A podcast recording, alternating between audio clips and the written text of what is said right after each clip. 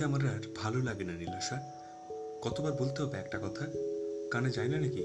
এত কর্তব কেন তুমি? দেওয়ালের দিকে তাকে দীপ কথাটা বলল। একটাবার আমার কথা শোনো, প্লিজ। তুমি আমার সাথে এরকম করতে পারো না, দীপ্তা। একবার বলো আমার ভুলটা কোথায়? কাঁদতে কাঁদতে বলো নীলাশা তোমার অসুবিধাটা কোথায়? আমাকে একা ছেড়ে দাও। নীলাশাকে প্রায় ঠেলে সরিয়ে দিয়ে দীপ নিজের কাজ করতে লাগল। জানো না তুমি কেন আমি তোমাকে এসব কথা বলছি? দীপের হাত ধরে বলল নীলাশা। না, জানি না। বেশ খুশি? এটা শুনে আসতে পারো। আপাতত দরজা খোলাই আছে। দরজার দিকে আঙুল দেখিয়ে দীপ বলল, হঠাৎ দীপ নীলাশাকে একটি চড় মেরে বলল, যাও, বেরিয়ে যাও। আমাকে তুমি চড় মারলে দীপদা? এতটাই বিরক্তিকর আমি আজ তোমার কাছে? গালে হাত দিয়ে নীল দীপকে বলল কথাটা। দীপ দেখল তার আদরের নীলুর গালটা লাল আর চোখ দুটো ছলছল করছে। কিন্তু ভেঙে পড়লে চলবে না।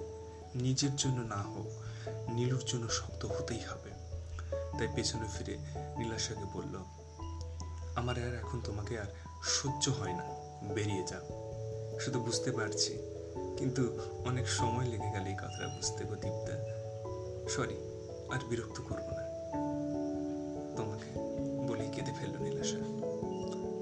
উফ, বললে, বুঝলে তাহলে। থ্যাংক গড দুহাত জড়ো করে প্রায় নমস্কারের ভঙ্গিতে বলল, দীপ আসছি আমি আর কোনোদিন তোমার সামনে আসব না দীপদা দেখে নিয়ে তাড়িয়ে দিচ্ছ তো আমায়। এর সাজা তুমি একদিন না একদিন পাবে। সেই দিনটা যেন খুব তাড়াতাড়ি আসে। এই আশা করছি বলে প্রায় ছুটে বেরিয়ে গেল আমিও চাই খুব তাড়াতাড়ি আসুক। নীলু আস্তে আস্তে বিড়িবিড় করে বলল, দীপ, চলে যাচ্ছি। বললাম, তবুও একবার ফিরে তাকালো না আমার দিকে। একথা ভেবে নীলু চোখের জল মুছতে মুছতে বেরিয়ে গেল ঘর থেকে।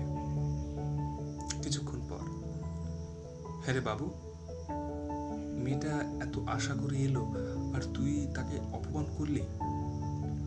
কদিন ধরে দেখছি মেয়েটা রোজ একবার করে আসে আর তুই তাকে অপমানিত করে বাড়ি থেকে বের করে দিস। রান্নাঘর থেকে বলল, দীপাল, দীপের মা। বাদ দাও, ওইসব ফালতু কথা এখন। এসো, খাবার রেডি কর অফিস যাব। টেবিলে বসছি, খাবারটা তাড়াতাড়ি নিয়ে এসো মা।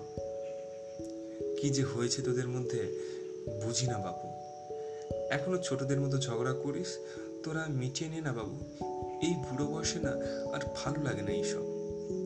খাবার টেবিলে খাবারগুলো বেড়ে দিতে দীপের মা বলল, মিটিয়ে নে তাড়াতাড়ি বাবু, এসব ঝামেলা তাড়াতাড়ি মিটিয়ে নে।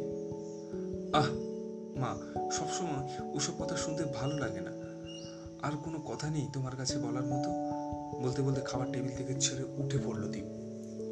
দীপের মা হট করে বলে উঠল, যতই দেখছি আবার অবাক হয়ে যাচ্ছি তোকে দেখে। সত্যি, তুই একদম পুরো পাল্টে গেছিস বাবু। এইভাবে কি উঠে পড়ে খাবার টেবিল থেকে?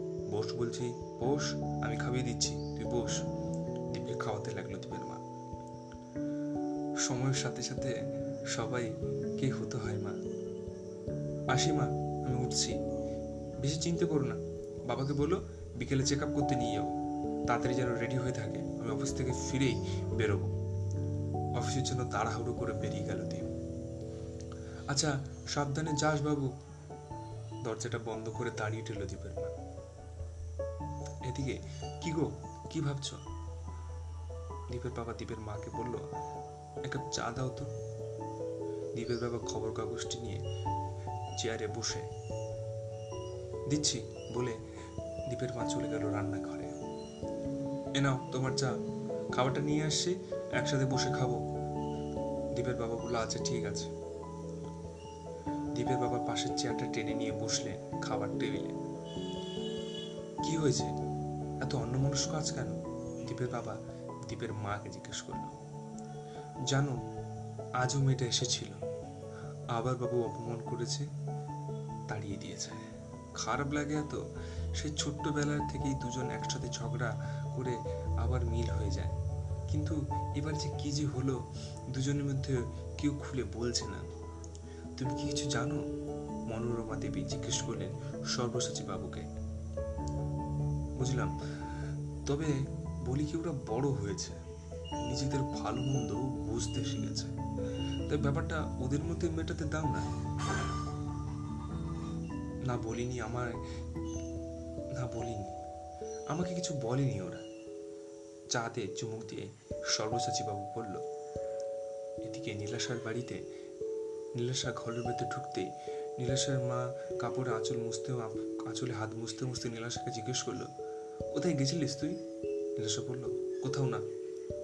খেতে দাও, খিদে পেয়েছে। বলে ব্যাগটা প্রায় ছুঁড়ে ফেলে দিয়ে সোফায় বসল নীলাশা। দিচ্ছি, তুই হাত, মুখ ধুয়ে নে। তোর গা, তুই গালে একটা দাগ? এই দাগটা কিসের?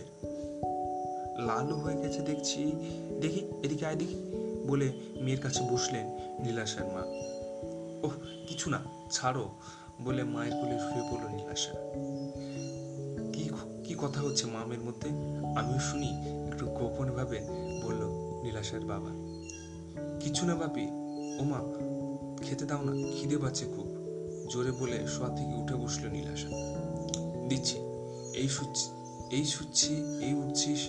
কি হয়েছে যে তোর? কিছু বুঝতে পারি না বাবা। গজগজ করতে রান্নাঘরে থেকে এগিয়ে গেল নীলাশার মা। এই ফাঁকে মেয়ের কানে ফিস ফিস করে নীলাশার বাবা বললেন, আজও তুই দ্বীপের বাড়ি গেছিলিস, তাই তো? হ্যাঁ কিন্তু তুমি মাকে বলো না। জানোই তো, দীপদার বিয়েটা ভেঙে দেওয়ার পর মা খুব কষ্ট পেয়েছে। আবার যদি শোনে, ওর বাড়ি আমি যাচ্ছি, তাহলে বেরোনোটাই দেব বন্ধ করে দেবে বাপি। তুমি কি করে জানলে আমি আমি দ্বীপের বাড়ি গেছিলাম? নিরাশা তার বাবার দিকে হাঁ হাঁ করে তাকিয়ে রয়েছে। আমি তোর বাবা নিল আর আমার মেয়ের খোঁজ আমি রাখব না? এ কি কখনো হতে পারে? মেয়ের মাথার উপর হাত বোলাতে বোলাতে নীলাশার বাবা বলল, মা তো বলেছে অন্য কাউকে বিয়ে করতে। কিন্তু তো জানো বাপি, এটা আমার পক্ষে করা সম্ভব নয়। আমি দীপ্তাকে ভালোবাসি। কবে থেকে ভালোবাসি সেটা ঠিক বলতে পারব না। যখন দিয়ে বুঝতে শিখেছি প্রেম কি তখন থেকে হয়তো দীপ্তাকে ভালোবেসে ফেলেছি আমি। বলেই বাবাকে চড়িয়ে ধরলো নীলাশা। মেয়ের মাথায় হাত বোলাতে বোলাতে নীলাশার বাবা বললেন, সব কিছু বুঝি রে মা, কিন্তু তোর মাকে তো তুই জানিস। আর আমি তো নিজেই বুঝতে পারছি না ছেলেটা কি চায়। ছোটবেলা থেকে যে ছেলে তুই ছাড়া আর অন্য কোনো মেয়ের দিকে তাকায় না, সে হঠাৎ তোকে বিয়ে করবে না বলছে? আবার বলে, গার্লফ্রেন্ড আছে, এসব বিয়েটিও মানে না?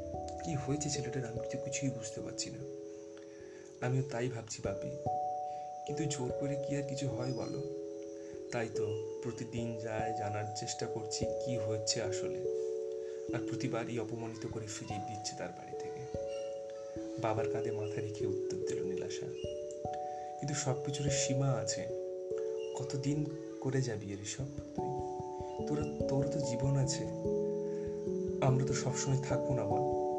আমরা না থাকলে তখন তোকে কে দেখবে শুনি? সেই দিকটা একবার ভেবে দেখ, নীলাশার বাবা বলল। সব বুঝতে পারছি বাপি কিন্তু আমার দিকেও দেখো, আমি কি করে আর একজনকে বিয়ে করে নিতে পারি বলো? কারণ দীপ্তাকে ভালোবেসেছিলাম আমি। আমার মন দীপ্তাকে স্বামী হিসেবে পেতে চায়। শুধু সাথে সাথে নীলাশা জবাব দিল, যা পারিস কর। তোর মা ছেলে দেখা শুরু করে দিয়েছে। একটা তো ঠিকও করে ফেলেছে। ছেলে নাকি প্রফেসর বিয়ের পর পড়াশুনো চাকরি সব কিছু করতে দেবে। তোর মাসির ননদের ছেলে, পরিবারের সদস্য বলতে মা ছাড়া আর কেউ নেই। বলে দিলাম আগে থেকেই তোকে, পরে হয়তো তোর মা হয়তো বলবে। এই বলে উঠে গেল নীলাশার বাবা। নীলু, খেতে বস, রান্নাঘর থেকে বলে উঠল নীলাশার মা। খিদে নেই বলে নিজের ঘরে চলে গেল নীলাশা। কি হলো? এই মেয়ের আবার কি হলো? অবাক হয়ে বলে নীলাশার মা আমিও খাব না সীমা, নীলাশার বাবা নীলাশার মাকে বলে বেরিয়ে গেল। কিছুক্ষণ পর নীলাশার বাবা যখন নীলাশাকে তার ঘরে দেখতে যায়, নীলাশা বালিশের মধ্যে মুখ চেঁকে উহু করে কাঁদতে আছে আর বলতে আছে, কি দোষ আমার দীপ্তা, কি দোষ?